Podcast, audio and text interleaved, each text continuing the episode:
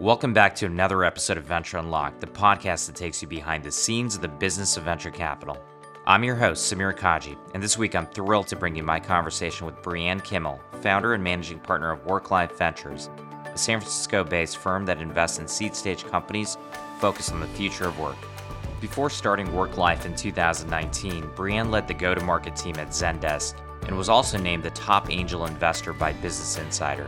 This was a really interesting conversation as we went deep into things like how she spends her time as a solo GP, how she was able to build a strategic LP list that includes folks like Marc Andreessen and Garry Tan, and what she looks for in teams and founders.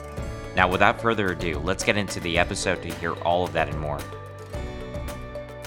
Hey, Brie, it's so great to see you and psyched to have you on the show today. Hey, thanks so much for having me. It's great to see you again. So, I love stories of origin and genesis of how people get into venture. But before we do that, you spent a lot of time as an operator and as angel and as an LP. Talk about your your career before venture and ultimately what got you interested in being a full time investor.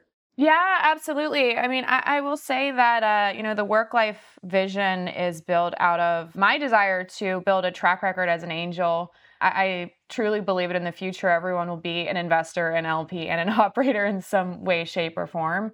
Um, and so I started out as an operator, um, you know, as, as many people do. Was on the go-to-market team at Zendesk. First, focused on our self-serve line of business. Um, so started building my own personal practice around building and scaling bottom-up SaaS companies. And so I wanted my angel portfolio to reflect that. You know, that was largely based on finding ways to deliver value and to be as helpful as I could on evenings and weekends. You know, I think for the the operators that listen to this, you know, it, it is very hard to find time to meet startups. And so I wanted to find ways to really scale my time and to really deliver value beyond the, the very small personal checks that I was writing. So initially, I started out as more of a, a startup advisor, um, then started writing small checks. And then back in September of 2019, I, I went out to raise my first fund, um, which was largely backed by individuals like Eric Yuan from Zoom, Stewart Butterfield from Slack. And, you know, I wanted to maintain consistency where my LPs were experienced operators. Um, you know, the companies we were backing all shared this very similar business model. So there was a lot of repeatability um, in how we think about helping companies. And then, you know, from a community building standpoint, we do weekly community events, and I spend about 40% of my week on hiring. And so I do feel like I'm maintaining that operator DNA uh, by talking to a lot of engineers and founding product designers. And uh, where I, I, like to be as helpful as possible is actually building the go to market org. And so that does extend to sales and customer success. Let's go back to 2019 and maybe even uh, slightly before 2019 and 2018. So I always find in people's careers there's inflection points in which direction you want to go. You had been an operator and starting a venture firm, obviously a long term commitment. It's probably the longest term commitment. In fact, an average seed fund ends up being like 14 years. So, were there certain boxes that you thought being a venture capitalist really checked for you that you said, hey, at, at this point in my career, I want to become a full time investor, start a firm, and really commit myself to this for what likely is going to be a multiple decade type of commitment? What were those boxes, and what was that mental model of deciding to go down the investor path versus staying an operator? So, my initial insight actually came from being in close proximity to other SaaS companies in the Bay Area. So, as much as I'm very optimistic about the future of work being fully distributed, I remember, you know, once a month I would catch up with other SaaS executives at Dropbox, Airtable, Drift, like you name it. The beauty of being in the Bay Area is getting together with your peers at other companies and really getting into the weeds on some very specific plays and moves that you need to make to really scale your company. Um, and I remember sitting at a dinner and realizing, wow, like the amount of insights that we're learning from people that are really building these new playbooks for, you know, enterprise software was really awesome and I and I wanted to find a way to really document and share those learnings with early stage companies. So I decided to package up um, a lot of those insights and, and create a program called SaaS School. And so this was something that I was running on evenings and weekends and sort of building as my side hustle. I was at Zendesk, um, which was a ton of fun and, and a great way to just really spend time with my friends that were working at other companies.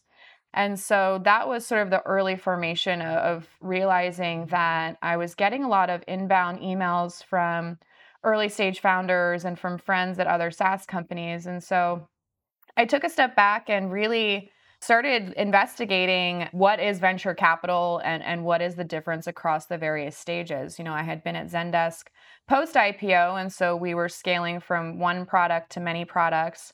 And so it was a very different job than, say, a, a first money in investor. And so I found having the experience of, of seeing a company scale and you know those inflection points that happen where your self-serve line of business is doing well and you're starting to layer in more traditional go-to-market playbooks was something that i became really just intellectually very curious about.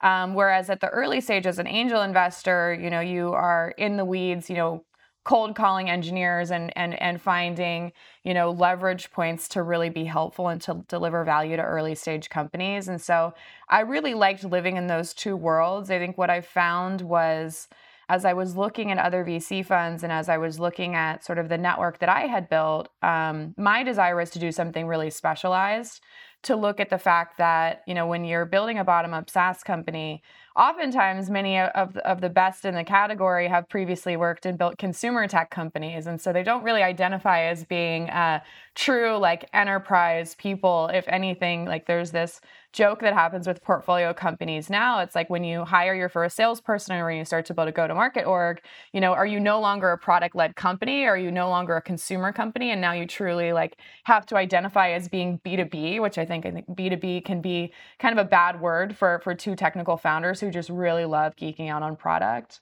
and so I, I, yeah I took a took a look at the the ecosystem you know traditional seed funds which even you know back in 2019 a lot of them were, were more generalist in nature um, you know, I really looked to um, Kirsten Green at Forerunner, who's one of my close friends and dear advisors. Um, it was like, you know, if we could build Forerunner for work, to me, that's a huge win for the ecosystem to really learn from Figma, Notion, Airtable, and to really understand exactly like what are the strategic moves that they've made to really build a truly bottom up product for the workplace and something that you know people take from company to company. That's something that i really look for as a success metric is is your product so great that when someone uses it and they leave to go to their next startup or to the next tech company will they actually take it with them and be the champion at a new company? And so we've now fully deployed fund one. We're now investing out of fund two. And so across the board it's been really fun to continue to work with operators and to really think systematically about um, you know what are the inflection points in a company's life cycle where we can deliver value and we, where we can really help companies scale.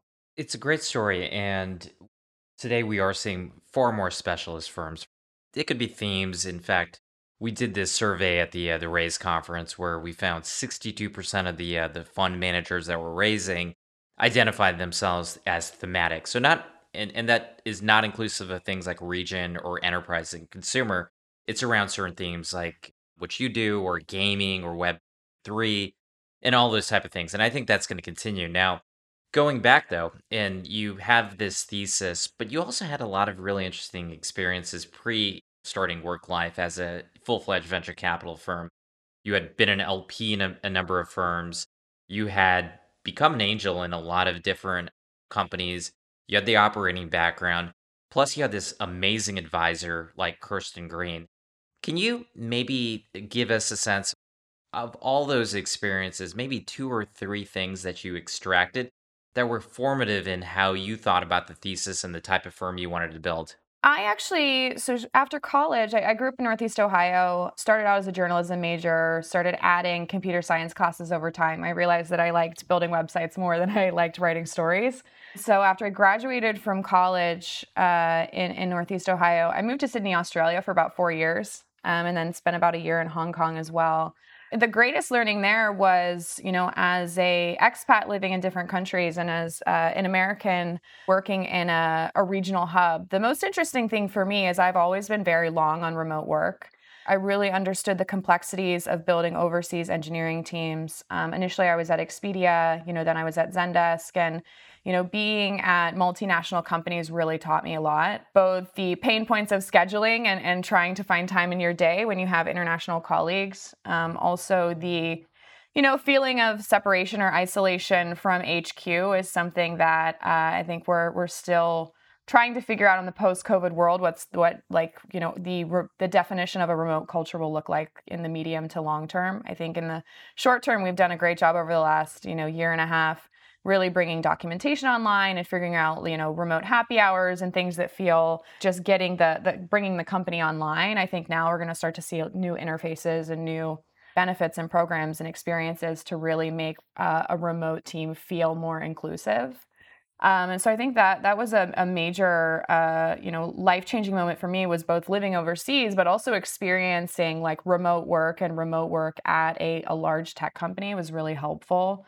As far as companies in Fund One, uh, early investor in Hopin, um, and a number of tools for for remote teams. And so that's something that I think about a lot is, you know, what are the missing pieces to this equation and how can work life both build and back companies? You know, Hopin's been an amazing journey where the uh, VP of People and Culture is, an, is, a, is a friend that was previously at Zendesk. And so, you know, they've gone from four people to now over 850 uh, and that number is changing week over week, and that's over the course of two years. And so it's both amazing from an investor standpoint to see, you know, when when software starts to work, it really starts to work. And w- what that means from an operational standpoint is all hands on deck and hiring and, and maintaining a consistency uh, a, across an org of you know 850 some people who've never met in person.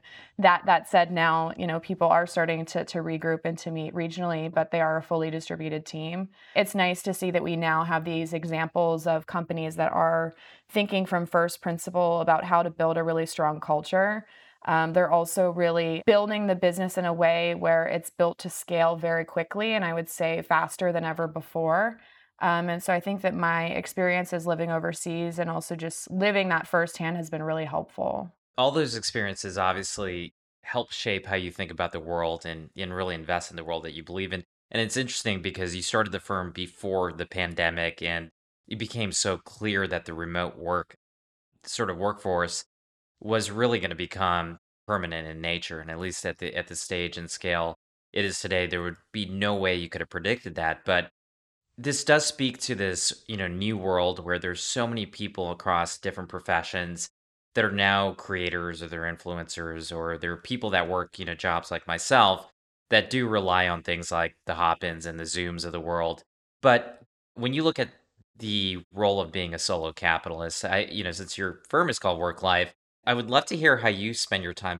You know, I actually wrote a blog post about this more as a way to to keep myself in check. Um, I did an audit of my calendar and looked minute by minute. Um, you know, how am I spending my time? How many meetings am I taking per week? You know, am I blocking time before the meeting and after the meeting to make sure that I'm coming in adequately prepared and and leaving with really thoughtful notes? I think one thing, um, you know, especially for solo capitalists that are new to building a reputation as an investor, is sending a really thoughtful follow up and really leaning into the fact that I do have operating experience and I should have an opinion on go to market. And I do know a handful of candidates that, that I should introduce to help a company, irrespective of our investment.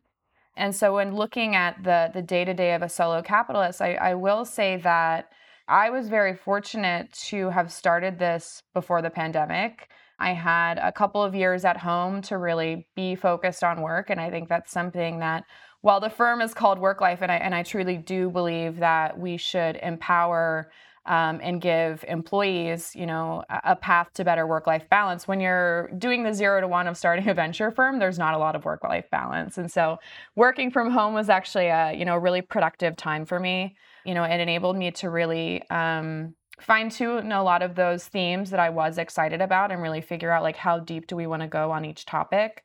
It was also incredibly helpful as far as uh, building a team. So, you know, I do have a team behind the scenes, which, you know, a lot of solo capitalists do, whether it's a chief of staff or, you know, finding advisors or quiet scouts that are helping you with sourcing. For work life in particular, um, with the name, with the themes that we're excited about, you know, sourcing is something that we we see a lot of things, especially companies in our category, and so it's it's less of support on on the sourcing side of things, but I do have um, an editor in chief that I brought on board, so we do a lot of education, a lot of content creation, and so you know, while there's no shortage of great advice for founders that are available online, the thing that we've found to be incredibly helpful and really um, provide us with a lot of leverage is actually the way in which we speak to operators and the way in which we package up our investments. So I think one of the important things as an investor is really and, and something that was helpful for me as as an angel and then as an LP and then now as a GP is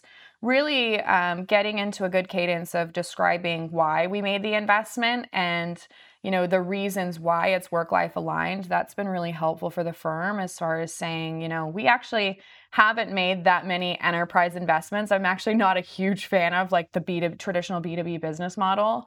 And so if anything many of our investments have been pure play consumer investments but they are really enabling a path where you know anyone can start their own business or anyone can become an investor. You know I was an, I was an early investor in a company called public which is a direct competitor to Robinhood. Um, you know, they're taking on Robinhood with more education, with uh, micro communities that are aligned to certain tribes or certain themes. So, if you're interested in climate change, if you want to support female founders, if you you know care a lot about a cer- certain topic, Public will actually present the right uh, types of investments or companies that are are relevant that you could be part of that conversation and really learn before you invest. And you know, they're finding that you know the majority of users on their app are first time investors. And so I, I was reading a study that they had done where you know, it was close to 80% of people that have bought a meme stock do go on to diversify their portfolio. And so we tend to think that meme stocks are bad. But in, in reality, memes are sort of this gateway drug into learning about investing, into later diversifying, you know, the investments that you're making. And so I find that, you know, across the board, we look for um, category disruptors or we look for a new take where education and access is something that's being created through our investment. And I want to double click on on a couple things you said in a second, but going back to you know your time because I, I, I do think that your post was really good in terms of the time breakdown and being disciplined on spending time on activities that actually do move the needle for the firm, your founders, your LPs. What a lot of people struggle with, including companies like in in myself in in particular is that we're constantly putting our fingers in the dam trying to plug holes and you become really reactive. And a lot of it is because you're constantly context switching and you're not necessarily always spending the times in the areas that you should. What have you found out just as you look at that pie chart of where you should be spending your time that you found it to be the most valuable use of your time yeah, and I, I love this topic because, you know, so many of my peers and um, new funds that I deeply respect, their time allocations are completely different uh, and their strategies are completely different. And so I, I think I m- mentioned this where, you know, how a solo capitalist spends their time is, is, their strategy. And so we all have very different strategies. I think at the, you know, at, at the surface level, it looks like, oh, we're, we're all solo capitalists. We must, must all work in the same way. But you know, for for work life, we place a lot of emphasis on por- portfolio support and education. So that's actually a, a much higher breakdown than say other solo capitalists that are awesome I would call super connectors and power sourcers where they just see everything. They see everything, they know everyone, they know play by play like which which deals are going down. That is one strategy. Um, I would say for us because we are naturally more thematic in nature um, we attract a certain type of founder. You know, the majority of companies that we've invested in are operators that are leaving like that last generation of companies in our category to start something pretty similar. And so I would say it's it's more of a community than it, it feels on a day-to-day basis more like a community than it does like maybe a traditional VC fund because we all get together and problem solve and we host a lot of like group conversations and, and group activations. That said the the thing that i've learned is in you know spending a lot more time on on portfolio support and on sourcing and closing candidates for portfolio companies and really focused on company building what that means is that we take fewer first time meetings and so we do rely very heavily on the founders that we've invested in to make introductions or to give us a heads up when their friends are starting companies and so i would say that you know strategically speaking that's maintained a lot of sanity on my part you know i uh, I see what's happening in the ecosystem and just how quickly rounds are moving. And I have so much respect for generalist funds that are doing, you know, pre-seed and seed stage investing. Like there's so many great companies being built right now. There are, you know, no shortage of new funds. But for us, because we're going very deep on company building and because we're spending the majority of our time with our current portfolio companies, we're leaning very heavily into the reputation that we've built and the value that we've delivered. And then consistently reminding founders, like, do you know anyone who's starting something? Like we really leverage our portfolio as far as our as far as a sourcing mechanic. And it sort of speaks to this overall hypothesis that you know spend time with fewer companies but over index on figuring out ways to add value drive great business outcomes. And often what i hear from seed stage companies is some of the smallest investors on their cap table are fundamentally the most helpful. And of course you know a 250k check of a $4 million round is a small piece of a you know seed round. But for your fund especially fund one i think it was 10 million that's still 2.5% of your fund. So it is a meaningful part of the uh, the fund. Now, fund 1 was 10 smaller checks, frictionless for the most part, you're co-investing. Now you go into fund 2 and I know you've made two investments out of fund 2 and the fund size is bigger, the check sizes are bigger. What are the natural transition points that happen and how have you seen the change in strategy or things that you need to now accomplish to be able to jam more money into these top companies when you're not just a you know small check? I will say candidly uh, there was a very large sigh of relief in transitioning from fund one to fund two with the what what i call a, a proof of concept fund. You know we had raised 10 close to close to 12 million dollars um, largely from individuals. So we had a lot of founders that were our lps uh, we also had a lot of founders where we were investing in their companies with, like you said, you know, 100 to 250k checks. Um, you know, we did do a high volume of SPVs later, and you know, Series A, Series B, Series C rounds as well. Uh, so there was a lot of admin. I'll be honest. Like, I, I was very fortunate that there were uh, we, that everyone was working from home and that there weren't you know the traditional four hour VC dinners because I don't think I would have been able to go to any of them. Like it was a lot of back office admin with a very large portfolio. In the transition to fund two, you know we're going fewer, more concentrated checks. Um, we're continuing to follow on in fund one companies and still doing uh, quite a few SPVs, but you know I've brought someone on board. Uh, I've I've both a back office team and, and someone full time dedicated to a lot of that admin, which is re- re- relieving a lot of that stress, so we can stay. I can stay personally very focused on company building. But with Fund Two, it's it's been great to see the response from the community. You know, I will say that 2020 and now 2021 it was all eyes on enterprise software and remote work and uh, you know productivity tools. And so i really felt like it was the community's time to shine. And, and i like to use the word community because every founder that i talked to was really excited about what they're building. I think there was this inflection point when covid hit founders realized like wow now is it's go time um, and so the companies that had a product in market that were ready to be sold, like we sprinted for a solid, you know, two years. Um, and in many cases, companies scaled much faster than expected. And so, you know, as an investor, my job is to stay calm and to think strategically and to be that outside guidance. And so, in many ways, um, you know, the work life portfolio was really, you know, taking a step back and saying, we have cash in the bank. Um, you know, we're hiring as quickly as we can, but like, where where is the world going? Like, where is the future of work going? What are the things that we need to build? What are the things that we'd like to see in the world? And so I find that the founders that we've partnered with have also really grown into uh, they've made this transition from being an early stage founder to really being a CEO of a company and being a CEO that's been really helpful to other founders as well. And so I'm very grateful to have that community in place, which has really helped me scale my time as well. Um, I think the founder to founder community that we've built is really strong. That said, you know, as as I think about uh, work life and and where the world is going post COVID, it has been interesting to see. You know, you brought up Web three. Um, it does seem like remote work had it, its time to shine, and now it's all eyes on Web three. And so, as an investor, you know, we I do have an opinion on DAOs. You know, I have made a couple of, of investments. Uh, that are in, in Web three, but it's more of the the work life variation of, of Web three, and so it does touch the future of work and how people will you know find their next job and you know really build a community around the the projects that they're building So I'm finding that in a lot of ways, like doing that groundwork on community building has really, you know, freed up a lot of my time.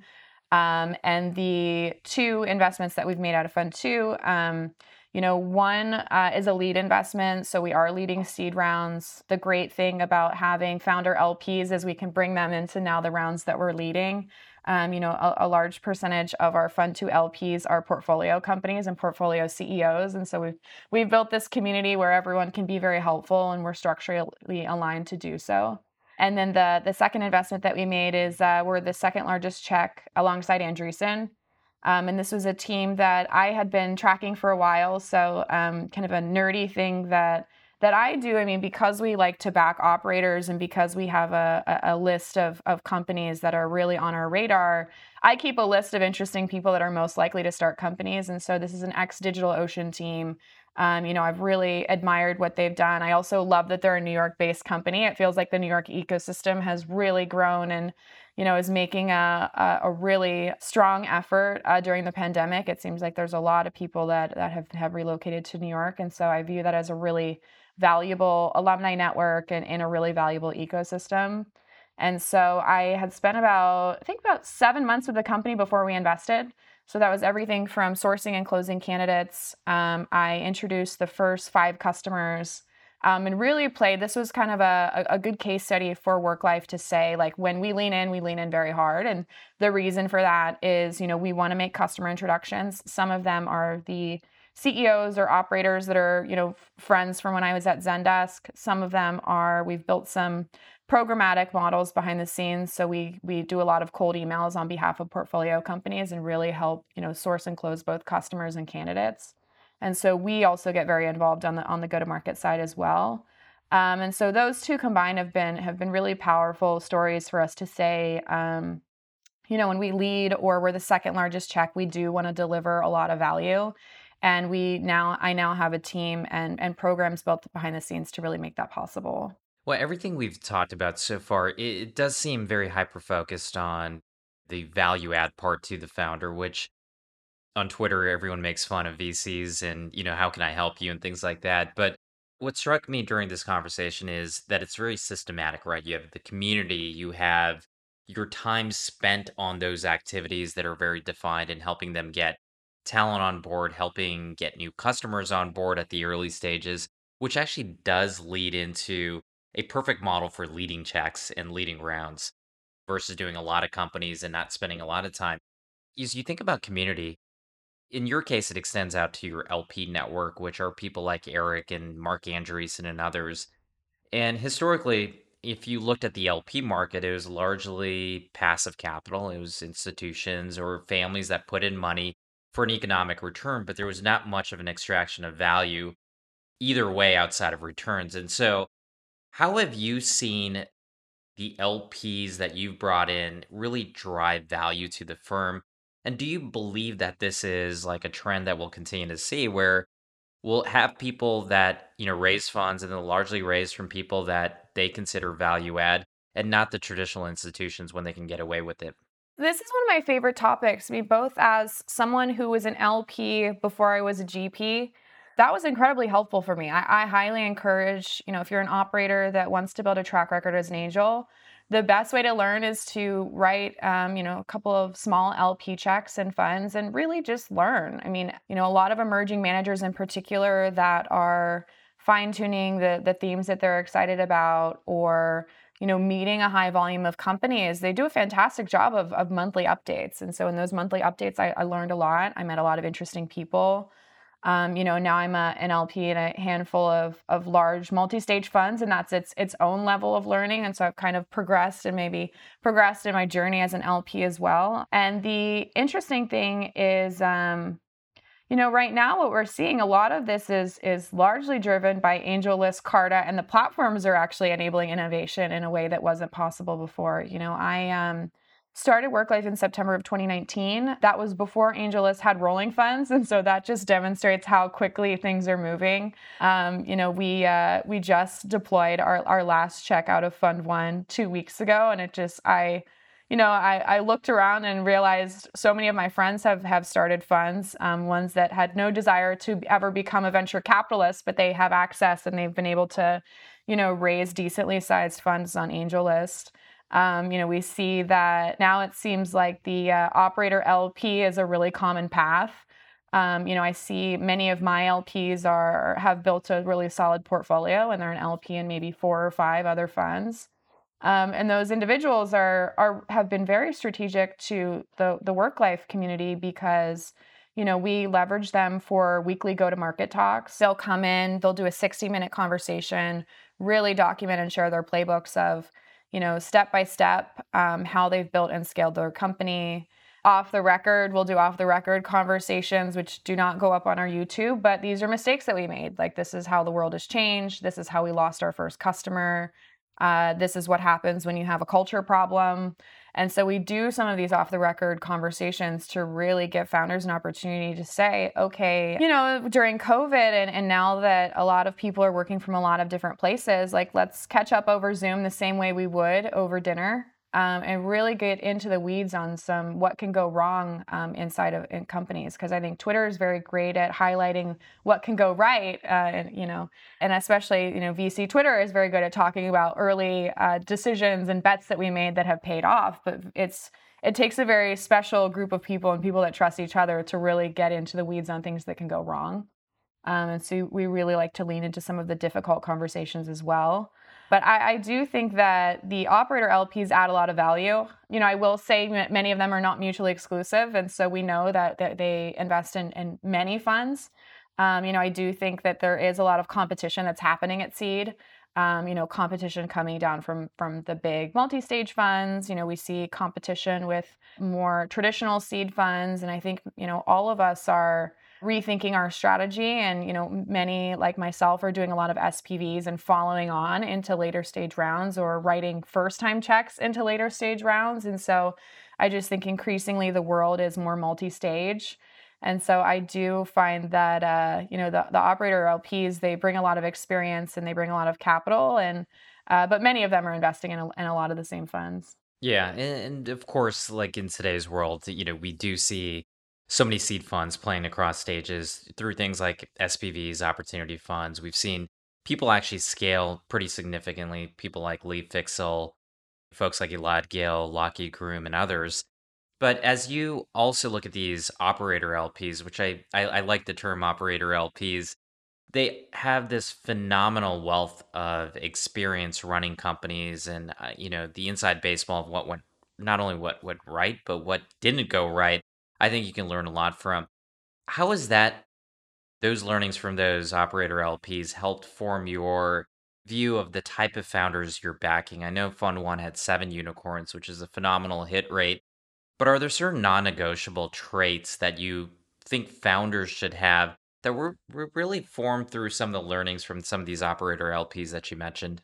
Consistently uh, what we're seeing in this environment is there's a, a level of speed and, reten- and, intensity that's required to do the job. I, I, will say that we're moving into this period of continuous fundraising where every founder that i talk to if there was demand for the last round then you know you're constantly fighting both how do you hire and bring on as many people as possible? You know how do you systematically take meetings and really build a, a quick relationship with the, the right firms, uh, knowing that rounds are getting preempted really quickly. And so I do find that the day to day of a founder has changed a lot, where it's not a start and stop form of fundraising where you raise some money, you go back, your head's down, you build for a while, then you go out again to raise. If anything, I see this level of uh, thoughtfulness and intentionality, but also, uh, you know, this speed and intensity that founders have to go through, where, you know, now that capital has become more readily available, that increases the pressure.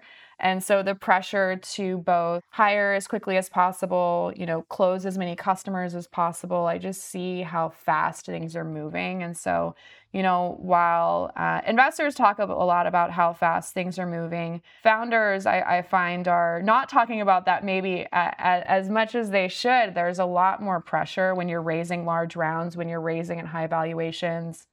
Uh, when software is easily commoditized. You know, I see this a lot in, in enterprise software where at the seed stage, good ideas come in bunches. And so you see a lot of companies that look quite similar at the earliest stages.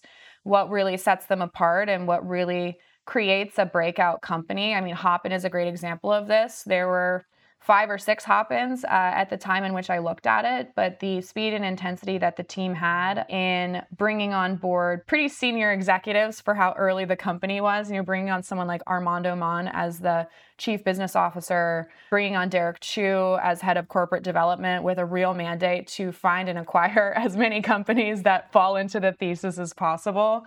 And so I, I find that right now, um, you know, it's not like the back in the day, like the glory days of YC, where you could hire fast and fire fast or move fast and break things. Like a lot of those statements are no longer true because companies are, are raising at pretty high and, and, and rightfully so, you know, valuations in which we need to look more like companies than we do startups. And so I find that that's something that I, I, I think about a lot is how do we partner with the right ambitious founders and really give them the tools and the mental models to transition into this CEO role as quickly as possible and bring on board very, uh, I would say, fewer but more senior executives. And so that's where, in a lot of ways, you know, the reason I'm spending 40% of my week on on talent and on sourcing and closing candidates is because we want to bring in those operator LPs that have built and scaled other startups and and bring in really senior people who are highly capable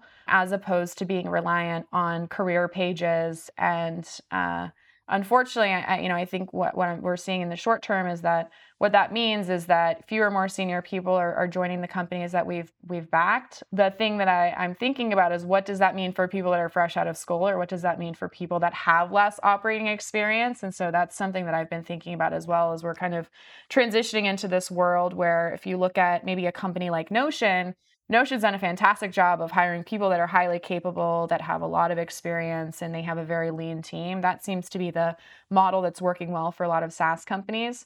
So the question then becomes, you know, what happens for the individuals that don't have a lot of operating experience that want to break into tech that, you know, are, are looking for an entry point? And that's something that I've been thinking a lot about. Since you brought up speed and intensity and the ability for some of these companies at the early stage to hire really senior people, which speaks to the, the fact that they need to have capital because those people cost more. And of course, capital is fairly abundant right now at the at the seed and series A level. Taking this a, a level deeper and thinking about those founders that are able to attract top talent, those senior people that really act as this massive accelerant for the business. Are there two to three personality traits that you've seen to be really effective for founders to navigate in what is kind of a warp speed world right now? You know, it's actually pretty similar. I would say uh, I truly believe in founder investor fit. You know, there are, are so many great investors out there with operating experience, with a solid portfolio. You know, I think relationship fit is really important. And I see this a lot at the executive level as well. I spend a lot of time with pre-seed and seed stage companies really defining um, what is their the company's cultural values. You know i think this is something that is incredibly important as we've moved to a distributed model for work because you know it, gone are the days where your company values are written on the wall when you enter the office. And so i find that being very clear and realistic with who you are and the type of company you want to build is really important you know, we saw this in national news, you know, with the Coinbase memo, with the Shopify memo, you know, CEOs are responsible for really clearly communicating the goals of the company and the way in which the executive team and each individual employee will live out those values. Um, over Zoom, which is incredibly challenging. It's very different than you know having a nice office and hosting a company happy hour. Like that's not company culture anymore. And so I find that helping founders really crystallize who they are, what they want to build, and, and how they plan to build it is really important. Work life, actually, our, our portfolio is split, I would say 50 50. Even many of our tools for remote teams are working in an office. And so, even that alone starts to really bifurcate the types of people that want to join your company and the types of executives that you're able to hire.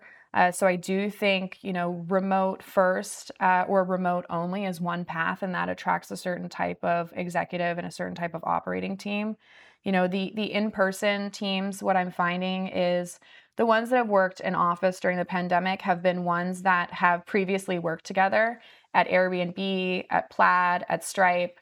I love backing teams where, you know, it's not just making a bet on one founder, it's actually making a bet on five or six people that have already worked together for 4 or 5 years. And so that to me is really fun, you know, as an investor that's getting the band back together. Like I go to their off work from their office, you know, I, I catch up with them for happy hour and they truly love working together. And so like that's the stuff that like makes me very excited about what we do where it's great to see like I've learned so much about Plaid, Stripe, Airbnb. Like I've learned so much about those companies, their cultural values, how they were structured, who reported to who, simply because I've backed a lot of these alumni teams that have left in pods, which is really cool. Um, and so I hope that we continue to see that. You know, uh, my core team at Zendesk, they're now all at Figma. I'm sure many of them will go on to the next SaaS company. I really like that we see these groups of people go jump from company to company. Um, and so I hope that work life, you know, one of my like very big ambitions is that we start to see that. Like I would love to see each company that we've invested in, because we're involved in the zero to one in determining the company values and really spending time with, you know, founder coaching and getting them into that position of being a CEO and one that's also helping other founders in the portfolio. I really hope that we see very entrepreneurial cultures uh, spin out of that because we're we're already starting to see that. You know, in our first two years in business, there have been a handful of people that have left to start something, and so I'm happy to see that we're fostering this culture of creativity and entrepreneurship because I think that's a really strong signal that you know your the people that you've hired have learned so much from you that they're ready to leave and start something is a really good sign um, from a ceo perspective since you've touched on culture and values how have you seen companies and founders navigate the current world where the number of in-person touch points is just so much more limited than it's ever been? I have a funny story on that front. We uh, prior to the pandemic, uh, we did our, our first work life culture event. We did a tour of Airbnb with Brian Chesky. And I'll never forget because the narrative when we were there, the Airbnb team has done such an amazing job with office design, with you know the chefs and just the food culture that they have there and just how they think about in-person collaboration. And it was funny because we had a mix of you know bottom up saas companies that are more focused on you know design or workplace productivity but we had a handful of tools for remote teams. And so they had had asked brian you know what he thought about it at the time. And you know because they had invested in such a beautiful office and because you could see like physically walk into a room and see people collaborating you know, it, it, felt like for tech companies, we are fortunate enough to have the capital to have a nice office, to build, design these like spaces around collaboration. And so we left there feeling like, wow, the office is the future. Like this is this is so awesome. Like we we we love this Airbnb style of really building a company and creating cool spaces for people to collaborate. And so now, you know, after the pandemic, if you look at, um, you know, Airbnb, you listen to the earnings calls, if you look at a lot of their data around the pandemic, their average nightly stays have gone up. You know, teams are booking uh, Airbnbs for months at a time. And so I think it, the, the funny thing that's happened is that, you know, Airbnb, it turns out Airbnb is the best tool for remote teams because um, it's been the only way for us to catch up in person. And so I'm excited to see that even the uh, companies that were not very bullish on remote work are now like, become like the, the core and critical infrastructure to make it possible. I think we're all evolving together, and and I, I I came from a culture where we used to go to the office five days a week, and I think there's an element that I do miss of not being in person all the time, and I think you do miss things, but I think most companies will move toward more of a hybrid culture where you know you allow for remote work, you understand the efficiency pickups that you can get, but you still find ways to you know incorporate in person to retain those other elements that you don't get through things like Zoom or in, in our case, Riverside here. This has been great. So I want to end with a, a question because you've been through so many journeys, I feel like many journeys in your career. What's the best piece of career advice that you've ever received, and how has that been so foundational for you? The one thing I will say about investing is it, investors are incredibly helpful. I have so many people to thank for, you know, helping me with very tactical back office questions, for helping me, you know, refine my thinking around certain themes. My great, the greatest advice actually came from uh, Santi at Emergence Capital. Actually, um, you know, he's become a very dear friend, incredible investor, and you know, really. Uh, had such a great relationship with uh, Eric before he invested in Zoom. And the the thing that that really struck me is I've I have always found early career, you know, you want to meet as many people as possible, especially as someone that was an operator, angel investor. You know, I I started going to dinners every night. I was constantly meeting new people. Santi's advice for me was to actually find, you know, a handful of people, like build your own personal board of directors. Who are the two three people where you have similar personal values which is is really important you know at the end of the day. People that understand you that understand where you want to go that can really be your thought partners in a very like deep and meaningful way. You know as opposed to i, I find in tech you know there's always so many new companies, new funds, uh, new themes that we're excited about. It, it's very easy to get caught up in, in, in chasing new concepts or in getting distracted by shiny objects. And so that advice has been incredibly helpful as as, as far as finding a handful of people where you love spending time together, you learn from each each each other every time you catch up. Uh, and you can really go deep with that person because you know as we know i mean venture is I call it a very long and complicated sales cycle. You know, I think oftentimes I get asked how I source deals. And like sometimes it's someone I met seven years ago, sometimes it's someone that I met last week. And so, you know, you never know. Um, relationships change very quickly um, in Silicon Valley. And so you never know where your previous coworker is going to end up or you know where a, a portfolio company uh, an employee at a portfolio company is going to end up and so i find that uh, you know, you it's important to go broad with your network, but most importantly, it's important to find a handful of people that'll really be that thought partner and guide you uh, in the journey because it is very long.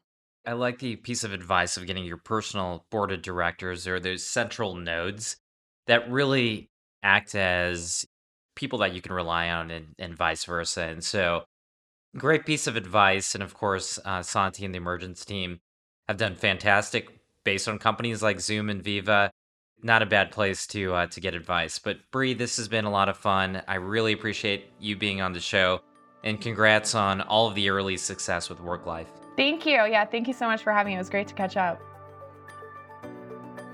Thanks so much for listening to another episode of Venture Unlocked. We really hope you enjoyed our conversation with Brianne. To learn more about her or work life ventures, be sure to go to ventureunlocked.substack.com for detailed notes on the show as well as my ongoing commentary about the world of venture capital. Venture Unlocked is also available on iTunes or Spotify for download, and while you're there, please leave us a rating and a review as it really helps us out. And hit the subscribe button in order to get each and every Venture Unlocked episode as soon as it's released.